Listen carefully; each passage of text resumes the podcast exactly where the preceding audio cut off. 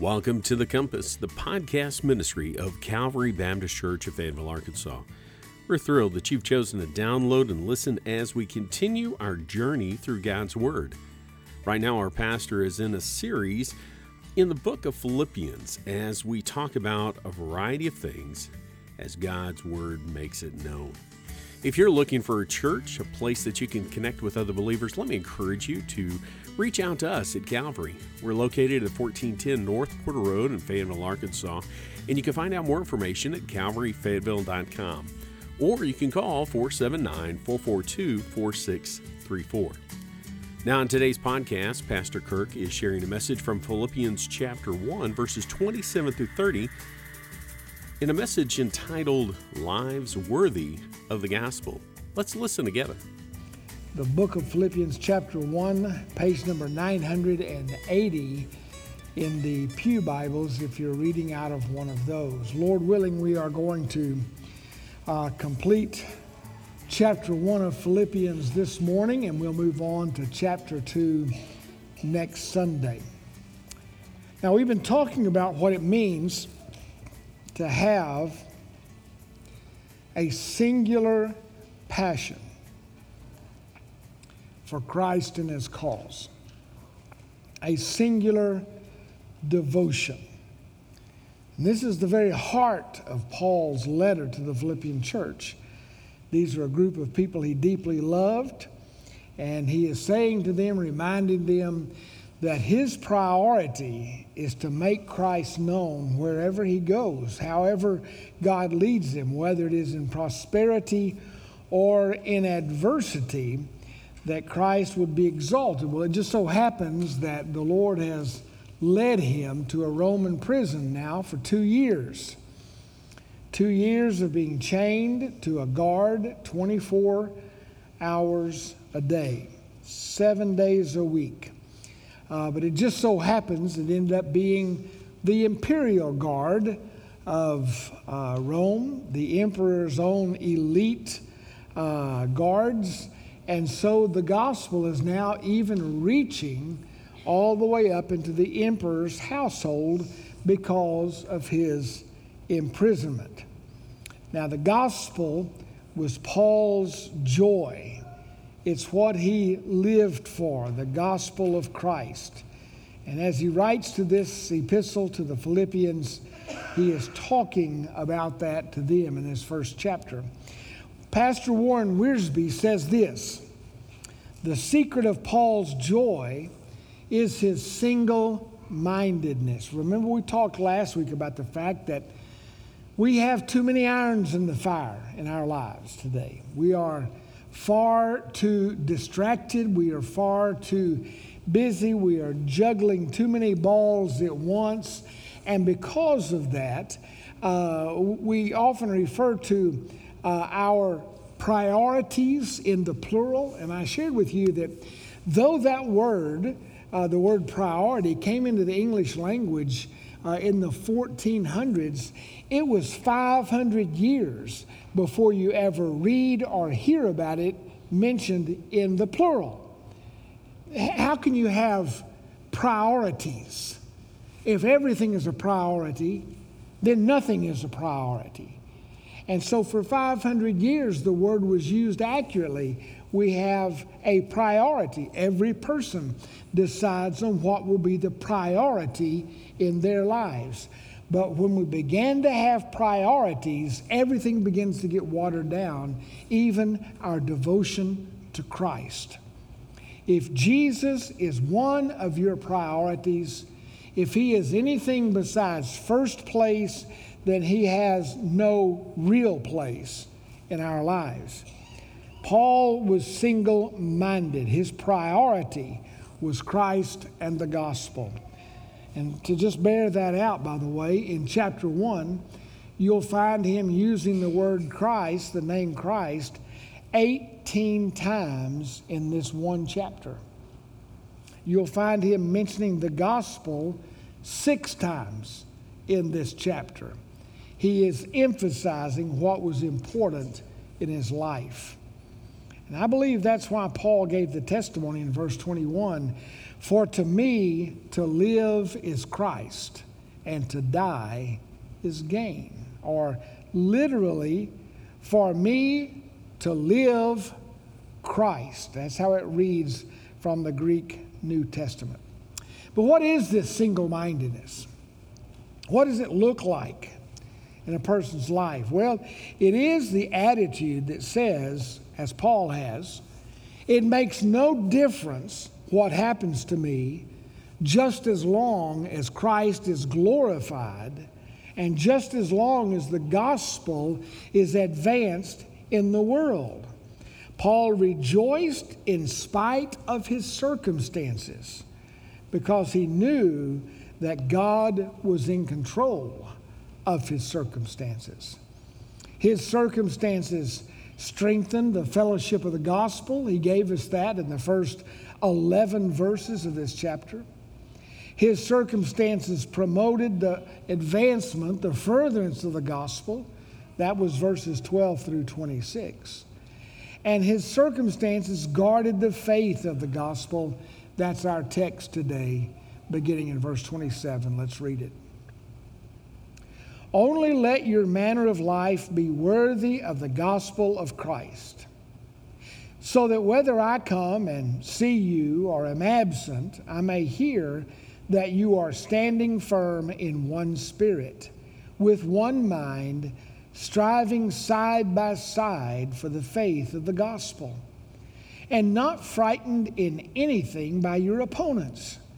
This is a clear sign to them of their destruction, but of your salvation, and that from God. For it has been granted to you that for the sake of Christ, you should not only believe in him, but also suffer for his sake, engaged in the same conflict that you saw I had, and, and now hear that I still have. This is the word of the Lord. Thanks be to God for it.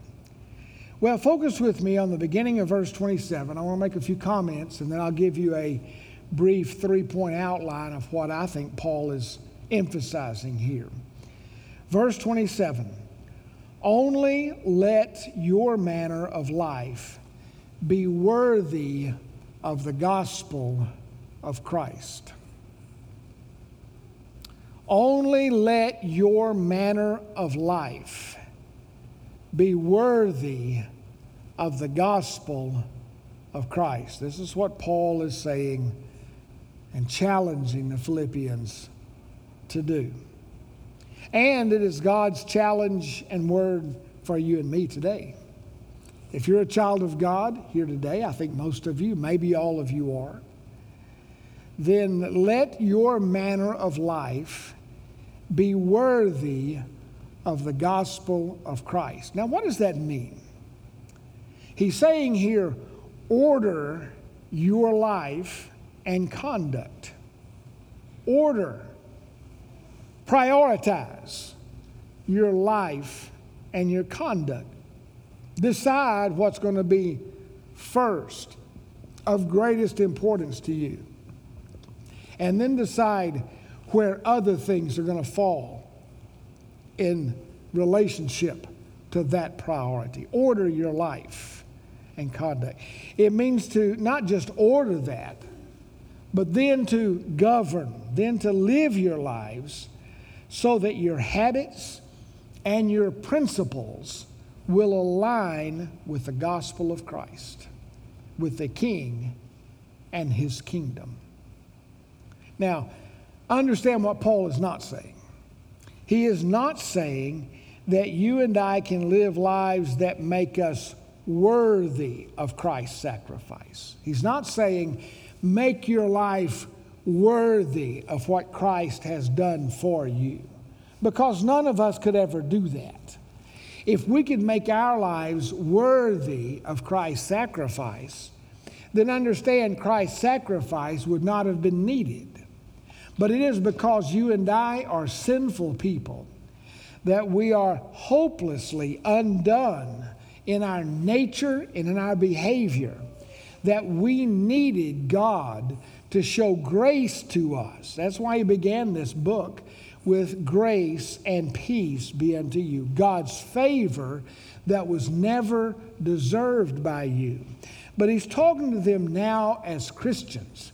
And he's saying, now that you are believers, let your manner of life be worthy of the gospel. Now that you know Christ as your Savior, now that you have Him as your Savior, align your life with Him in such a way that the way that you live will not discredit the gospel message that you proclaim.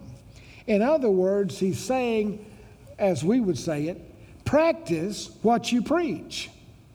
If you say you're a Christian, live like a Christian. Live a life that is worthy of that, not worthiness that brought it to you, but worthiness that moves your life always towards it, that shows to others that you really mean what you say when you profess that you are a Christian. Now, we've talked about this a little bit so far, but let me go back and, and reflect on a few things, take it a little bit further, uh, because today's uh, application of this message and what he says to them uh, is connected uh, to a, a context here. Philippi was a Roman colony. It wasn't just a city in the Roman Empire, it was a Roman colony. You might say it was a little Rome. It was a little Rome. Roman colonies were showcases of Roman culture. There were only a limited number of Roman colonies throughout all of the Roman Empire. It was also a military city. It was filled with Roman uh, soldiers, also of retired Roman soldiers. This place was a place where everybody wanted to live.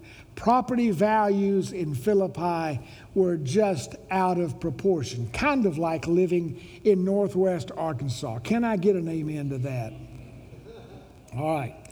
It was a Roman colony. It reflected Rome in every way. If you could never have the opportunity of visiting Rome, you would want to at least spend some time in one of these Roman colonies because, again, it would reflect Rome in every way possible except for size. Now, upon being designated as a colony of Rome, one of the benefits that the citizens were given was the highly coveted Roman citizenship. Everybody wanted to be a citizen of Rome. Not that many people got to enjoy it. It brought certain privileges. Do you remember when we read last week, or maybe it was week before, uh, as Paul is recounting his uh, adversity for the cause of Christ from uh, 2 Corinthians chapter 11. He talks about all the things he went through, all the beatings and shipwrecks and being stoned and all of that. And he mentioned, uh, what was it, three times being whipped uh, with 40 lashes, save one. That means he was whipped 39 times in each of those times of lashings. Why 39? Because he was a Roman citizen. And as a Roman citizen, a Roman citizen could not be whipped 40 times. In contrast to that, we don't know how many times Jesus had to face the lash. We don't know how many times, other than it left his back, the flesh and the muscles hanging like bloody ribbons. He was not a Roman citizen. He did not have the privilege of only being lashed 39 times, but Paul did. Roman citizenship was hard to attain. I mean, if you were born into it because of who your mother and father were, that was one thing. If you wanted to earn it or attain it, very few people were successful. You had to uh, do some a great act of valor or sacrifice. Some Roman soldiers uh, were given Roman citizenship because of their heroic deeds on the battlefield. Others were able to purchase their Roman citizenship, but it was so far out of the price range of average people that most people could never hope uh, for that to happen. Now, this citizenship fostered a great sense of pride and loyalty to the empire and to its emperor. Again, they represented Rome. Every year, they worshiped by pledging their allegiance and saying, Caesar is Lord. And so these people of Philippi, uh, the vast majority of them were citizens because they lived in a Roman colony. Now, the religious life of Philippi was a witch's brew of paganism. They had all kinds of gods. There was emperor worship that I just mentioned going on. There were the Greek deities uh, that they worshiped and had temples to. They had Asian deities, those that were unique to the region. They even had local deities that were unique to Philippi alone. And they had all of these deities that they worshiped. They were not so different uh, from Ephesus. If you'll remember when Paul came to Ephesus and he walked the streets of Ephesus, there were monuments and there were uh, statues and temples to all of these deities uh, that uh, the people sought to worship. Well, Philippi had all of that going on. And yet there was very little influence of the Word of God. You remember when Paul got there, 10 years before this letter is being written, when he came to Philippi, on the Sabbath, there was no synagogue to go to. Why was that? Because for a city to have a synagogue, there had to be at least 10 Jewish men. Wherever there were 10 Jewish men, they would have permission to build a synagogue for their reading of the scriptures and to worship. But Paul and his entourage could find no synagogue to go to. Why? There were not even as many as 10 Jewish men in this city. So the Old Testament scriptures had not made any kind of inroads. The only influence was on a handful of women who had to meet for prayer down by the river. You find that one man, one commentator, Dennis Johnson, says this about Philippi Philippi was a mission field rife with religious weeds and undergrowth. Its spirituality, or its spiritually barren soil, not even pierced by the plow of Israel's ancient scriptures. There was no influence of the Word of God until the gospel came to town. And we find that Lydia gets saved. We find that a Philippian jailer gets saved. We find that a demon possessed teenage girl gets saved. And from that odd beginning, a church was planted that grew into a church that was faithful to the gospel, that supported Paul's ministry. Uh, that was probably Paul's favorite church. If you and I understood Greek better and we could read his letters in the New Testament, the epistles, you would find that the whole tone of this letter to the Philippians was different than every other letter that he wrote. It was a friendly tone. He was writing as though he was writing to his best friends and to family. Now, one other important observation, and we'll get to that outline, okay? Uh, I know some of you really like to write down points, and uh, that's good. It'll help you understand the passage.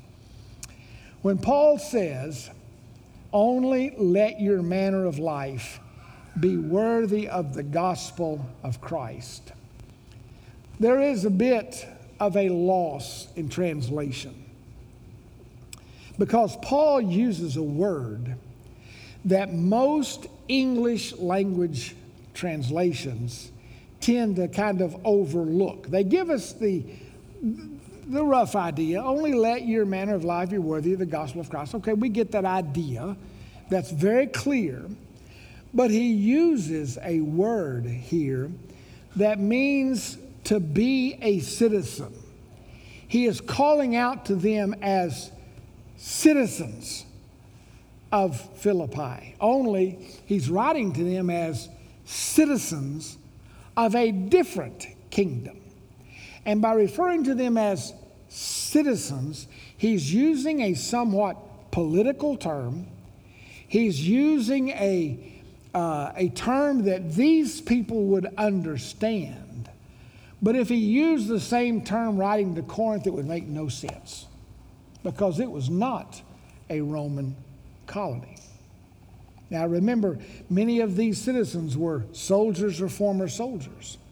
And if the government of the city of Philippi wrote to them or appealed to them, they would be appealed to as citizen soldiers. Citizen soldiers. They would spring to attention. For they were not just citizen soldiers of Philippi, they were citizen soldiers of a colony that represented Rome. And they were so proud of that. And so when Paul begins to write to these believers uh, at Philippi, he calls out to them as citizen soldiers. Let your manner of life be worthy of the gospel of Christ. You, citizen soldiers of Philippi? No. Of Rome? No. You, citizen soldiers of heaven, let your manner of life, order your manner, uh, manner of life, live in such a way that your life accurately reflects heaven your ultimate home, the kingdom to which you belong. Let it reflect the gospel of your Savior, Jesus Christ. Now, he takes that even further over in chapter 3, if you remember. There is a verse there that will probably sound familiar to you. It's verse 20, and then the following, verse 21. Paul says to these, these uh, Philippian believers, but our citizenship is in heaven. He makes it very clear. Our citizenship is in heaven. And from it, from heaven, from above, we await a Savior, the Lord Jesus Christ, who will transform our lowly body to be like His glorious body by the power that enables Him even to subject all things to Himself. There's only one Caesar, but understand, even Caesar bows to and answers to the Lord of heaven. So he's calling them citizen soldiers of the kingdom of heaven. This is what you need to do. Okay? So what does he say? And he says three things. I'll mention them very quickly, or I promise I will. All right? First of all, he says to them, stand firm in unity. Stand firm in unity. Verse 27a only let your manner of life be worthy of the gospel of Christ, so that whether I come and see you or am absent because of my execution, he didn't know what was going to happen to him, I may hear of you that you are standing firm in one spirit with one mind. He said, This is what you must do. You must be found standing firm. That means to be constant, to persevere, to hold your ground.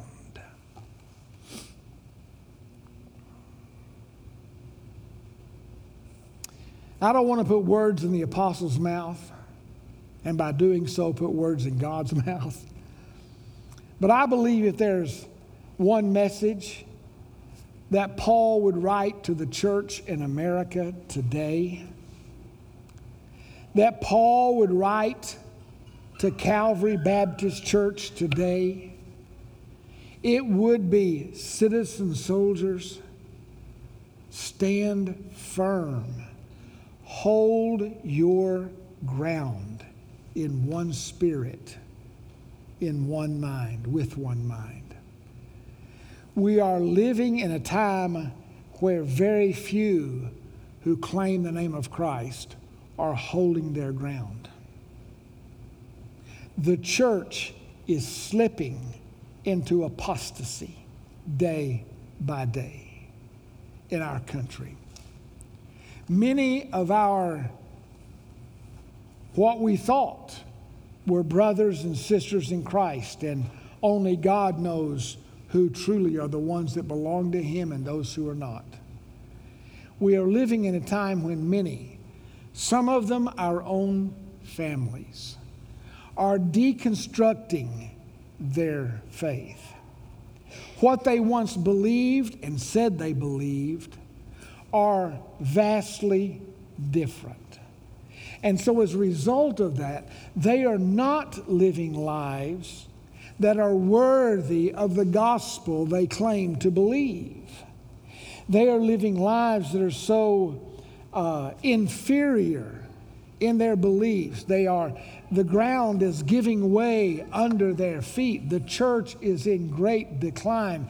The message of Christ seems more outrageous, seems more unreasonable to people all the time. And you know why?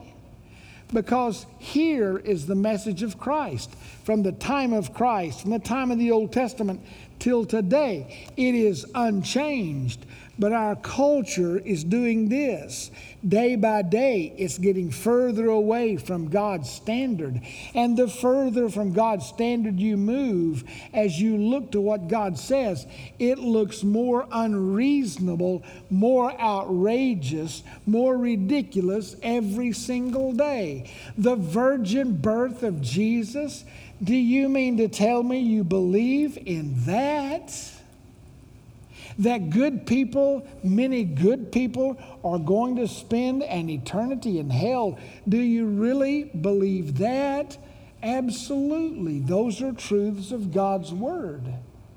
Those who will spend an eternity in heaven has nothing to do with a gospel that fits your prejudices. It is the gospel once delivered unto the saints. It is the gospel given to us by God Himself. And anything man made about it moves us away from the Lord. We are in great decline. And He says if you're going to live a life worthy of the gospel, if you're going to practice what you preach, you've got to stand firm in one spirit with one mind. He mentions a few words later side by side. Again, the Roman soldiers would understand this language because Rome was known, its legions were known for their ability to stand their ground. They would stand side by side with that shield that later on is referred to by Paul in applying it to uh, a spiritual uh, warfare, a shield of faith. Having that short sword, that sword of the Spirit for Christians. And having your feet shod with the gospel of peace. What would the Roman soldiers wear? It was a half boot, a half sandal. It was so much more substantial than anything their enemies ever had to wear. It was a hobnail boot. And it has been said by military historians that the reason Rome was so powerful on the field, the reason that they were hardly ever defeated, was not just their training, was not just their weaponry, was not just their armor, but even more specifically, it was because of the shoes they wore they could stand firm when most of the time the enemies they were battling were barefooted heathens. And by standing firm, they vanquished the enemy. And he's saying, you as Christians, guess what? You've got to do the same thing. Stand firm, hold your ground. Don't be easily swayed. Don't be easily um, knocked off of your feet. Don't let the winds of adversity control uh, where you go and how you stand. Just this week, I came across a verse. I don't remember ever reading this before. I'm convinced. I try to read through the Bible every year. I, am convinced that God sticks in verses every year that weren't there the year before because I don't remember them. I'm thinking, where did that come from? Now, granted, my memory is suffering a bit these days, and, it could be me. But I came across this brief statement in Isaiah chapter 7, verse 9. The Lord says, If you are not firm in faith, you will not be firm at all. If you are not firm in faith, you won't be firm at all. If you are not firm in faith, you won't be firm in anything. Now, what does that mean? Well, that's something for another time. It helps us transition to point number two. Stand firm. Stand firm for the gospel. Secondly, striving for the faith of the gospel. He said in 27 verse A that we should stand firm in a manner worthy of the gospel, that we should stand firm in one spirit, with one mind, side by side. And now he says in the rest of verse 27 and 28 these words I may hear of you that you are standing in one spirit with one mind, striving side by side for the faith of the gospel, and not frightened in anything by your opponents. This is a clear sign to them of their destruction, but of your salvation, and that from God. So, standing firm in unity, okay, one heart, one mind, side by side while we stand firm, we strive for the faith of the gospel. Standing firm is a defensive posture. Striving for is an offensive posture. Do you see that? There is a time to stand firm and not give up any ground. There's never a time to back up. But there are times to move forward, to strive ahead. We do this for the faith of the gospel. What is the faith of the gospel? Don't let the word gospel throw you off into simplicity, because most of the time when we say, as a definition for the gospel, it's the death, burial, and resurrection of Jesus, and we leave it at that. But I'm going to tell you something, folks. The gospel is everything from Genesis 1 1 to Revelation 22 21. The faith, as that term is used throughout the New Testament, particularly, is referring to the whole body of truth, of the redemption story, beginning with creation and the fall and the flood and the failure of Israel and the message of the prophets.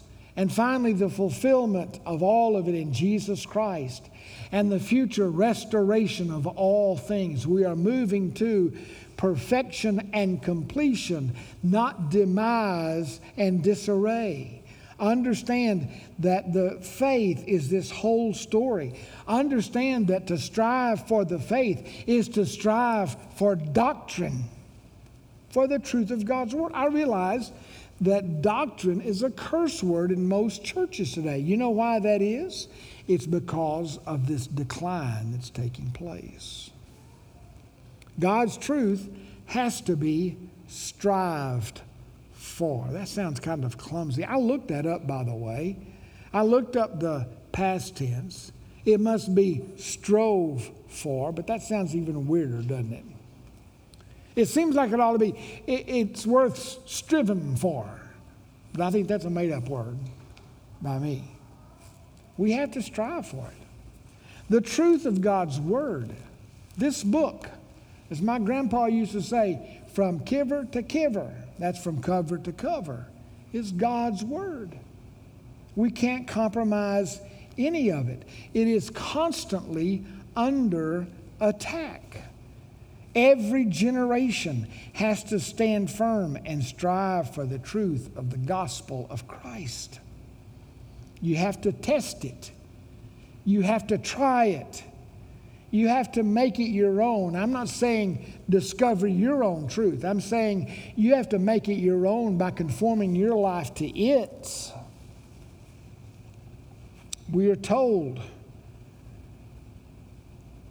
in the book of Jude, that little one chapter book written by the half brother of Jesus, Jude tells us to contend for the faith, the same faith that was once delivered to the saints. We don't have to be contentious for the faith, but we are to contend for the faith. Now, notice what he says about this. Don't be frightened by your opponents. And yet, guess what? Most of us are offended and we are fearful of, we are intimidated by the opponents of the gospel all the time. In fact, if you're not careful, you'll spend more of your time and effort trying to please the opponents of the gospel than pleasing the one who gave you the gospel. And that, my friend, is sin. Don't be afraid of them. Why? Because he said, fear is a clear sign of their destruction. They are the ones who are afraid of God. Yes, they shake their fist in his face, but they fear him. They're afraid of him. They're afraid of his truth. And having no fear is an assurance of your salvation. Why do we know that? Because Paul tells Timothy in 2 Timothy chapter 1 for this reason, Timothy, I remind you to fan into flame the gift of God which is in you through the laying on of my hands. Listen to these words. For God gave us a spirit not of fear, but of power, of love, and of self control. All right. So, to be worthy of the gospel, to live lives worthy, to practice what we preach, we have to be willing to stand firm in unity. We've got to work at that. We've got to work at striving for the faith. Then look at verse 29 and 30. For it has been granted to you that for the sake of Christ, you should not only believe in him, but also suffer for his sake, engaged in the same conflict that you saw I had, and now hear that I still have. Now, we've already talked about this, or at least mentioned this verse a couple of times in recent weeks, but we need to catch it in its context here. All right. Standing firm in unity as believers, in unity not in disunity. Whatever causes disunity is sin. But standing in unity, striving for the gospel, the faith once delivered to the saints. Standing firm and striving for, understand, inevitably, you are going to suffer for this. You're going to suffer. And that's point number three suffering for Christ standing firm in unity, striving for the gospel, suffering for Christ. You're not going to get off scot free. Everything is not going to be pleasant in life. Paul is saying, Look what it's cost me. And he's saying to them, in verse 30. You are engaged in the same conflict that you saw I had. What conflict did he have when he came to Rome? He was dr- taken before the city uh, council, he was condemned, he was beaten, he was imprisoned. Understand, you're engaged in that same conflict. You're still there 10 years later. And you hear that I still have. Guess what? I'm still in jail. Man, when you first met me, I was in jail. Here I am 10 years later. I'm in another jail. And between these last two years and that ten, time 10 years ago, I was two years in a different jail. That's where I spend most of my time. Why? For my wrongdoing? No. For the gospel's sake. Because being faithful, standing firm for the gospel, and advancing the cause of Christ is going to bring persecution against you. But what does he say about that? He says, For it has been granted. Granted. I mean, you grant somebody something as a gift, right? Not it has been paid to you, not it is indebted to you, but it is granted you. It is a gift. The word here is a form of the word grace. Now, there are other words in the Greek language that Paul could have used to emphasize the idea of something given to him. There's the one word that's used some 400 times in the New Testament. But that's not the right word. This is a gift of grace. This is a result of charis, the grace of God. And it's used barely 20 times in the New Testament in this way. For it is a grace gift to you, Paul, and to you, Philippians, that God has granted you for the sake of Christ, for the sake of Christ, not only to believe, but also to suffer. What is he saying? That if it were not for God's grace, you would never have believed in Jesus. Do you understand what that means to you and to me today? To every believer throughout time, beginning in the Garden of Eden, going down to the last breath of the last man, woman, boy, or girl on this earth. Do you know what that means?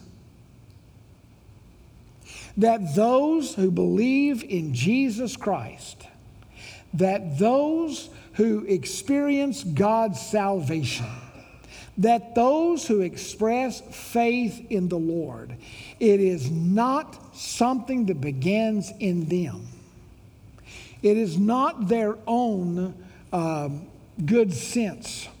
It is not their own personal wisdom. It is not something that begins in their hearts or their minds. It is a grace given from God. God has to give you the grace gift of faith, or you would never have faith to express in Him. Now, I don't know if that troubles you or not. Some say when you believe that, then you must be filled with so much pride that God would choose to give that to you. Nothing is more ridiculous than that idea. Why would it be pride? It would only be pride, and it can only be pride rightfully if I deserved for him to give me that gift. But I don't deserve it. And the fact that God has given me the gift of faith and belief, instead of pride, it drives me to my face in absolute and utter humility and thankfulness. That's the only right response. Does God give that to everybody? I'll let you answer that however you decide you want to answer that. But I'm going to tell you it's only through God's gift of grace that any one of you ever got saved. If it is anything else, then you're depending on something you have done. That's self righteousness. That is not true conversion. But it is God's gift not only to believe in Him, it is God's gift that I can suffer for His sake. What a privilege! What a way to identify with Jesus, to suffer for the sake of His truth, His gospel. What a blessing it is. And let me say this to you without getting too technical here or straying off in the weeds too far, though it's not really the weeds, it's the truth here. We're not just suffering for Christ, we are suffering with Christ. And we are suffering in Christ. If you go back to a previous verse in this chapter, I forget what verse it is, I'd have to look back and find it, we don't have time for that. But Paul refers to su- suffering for Christ. In the original language, it says to suffer in Christ. I believe it's verse 13. It says that we suffer in Christ. He says, My imprisonment is not just for Christ, my imprisonment is in Christ. What does that mean? It means every time we suffer for advancing the cause of Christ, for obedience to the gospel of Christ. We are suffering with Christ and in Christ. Our suffering is an extension of His suffering. Do you remember when Paul was Saul and he was on his way to Damascus to persecute the church? Do you remember that in Acts chapter 9? And he was struck down by blindness with that light from heaven, and he hears a voice out of heaven. And what does that voice say? Saul, Saul, why do you persecute the church, right? Why are you persecuting me? Why do you persecute me? When you were there approving of the stoning of Stephen, you were persecuting me. When you carry believers off to jail and have them beaten or have them stoned or have them executed, you're persecuting me. You're on your way to Damascus to persecute me. Why? Because every person who suffers for the cause of Christ is living out an extension. Christ is suffering also in you and through you. I want to tell you that elevates our suffering to a place of great blessing. No wonder Paul calls it a grace. A grace. A grace gift from God. Now, man, I need to spend an hour here, but I'm going to make this statement in about two sentences.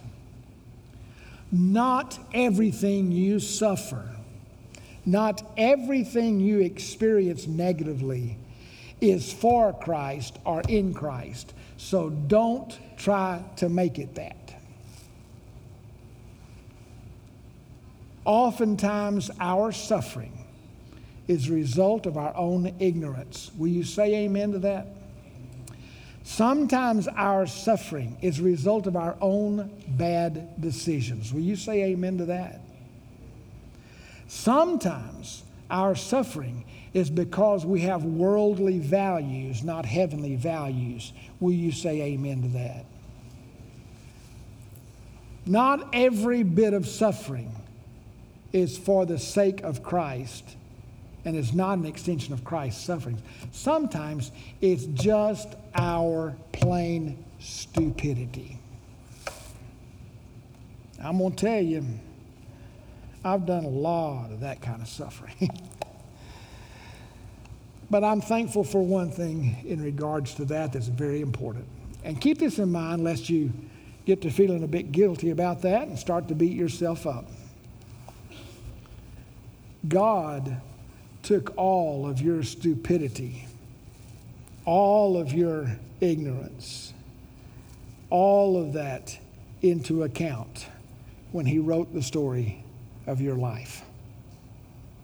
And God can and God will even take your bad decisions, your dumb choices, your earthly, worldly values, and somehow He will even weave those things into the story of your life so that all things work together for your good and for His glory. So, what is the bottom line here? What is Paul calling these believers to do? He is appealing to them as Christ's followers, as citizen soldiers of heaven, saying that remember, how you live doesn't just reflect Northwest Arkansas, doesn't just reflect your family, doesn't just reflect your southern roots, but how you live reflects your heavenly home, the kingdom you belong to. And he's saying to you, your focus must be on serving as citizen soldiers in courageous unity so as to bring credit to the distant and majestic capital that defines your privileged status. Not Rome, not to the west, but heaven on high. Amen? Let's pray. Father, thank you for this challenge. It is so high that in our flesh we cannot attain to it. But Father, we're not supposed to attain to it in our flesh. It's only in the Spirit. So help us to live in the Spirit, to live lives worthy of the gospel, to advance your kingdom, and to exalt your Son Jesus. We pray in his name. Amen. Our heart's desire is that you grow and understand the direction God has for you in your life. We hope that by listening today, you are one step closer to discovering that for yourself. If you live in Northwest Arkansas and are looking for a church to call your own, we invite you to reach out to us at Calvary as we study and serve together. We meet for worship at 10:30 on Sunday mornings at 1410 North Porter Road in Fayetteville, Arkansas. If you wish to find out more information about Calvary Church or simply contact us, you can do that through our Facebook page or at calvaryfayetteville.com. Until next time, remember that God, His Word, and His people can provide direction for life.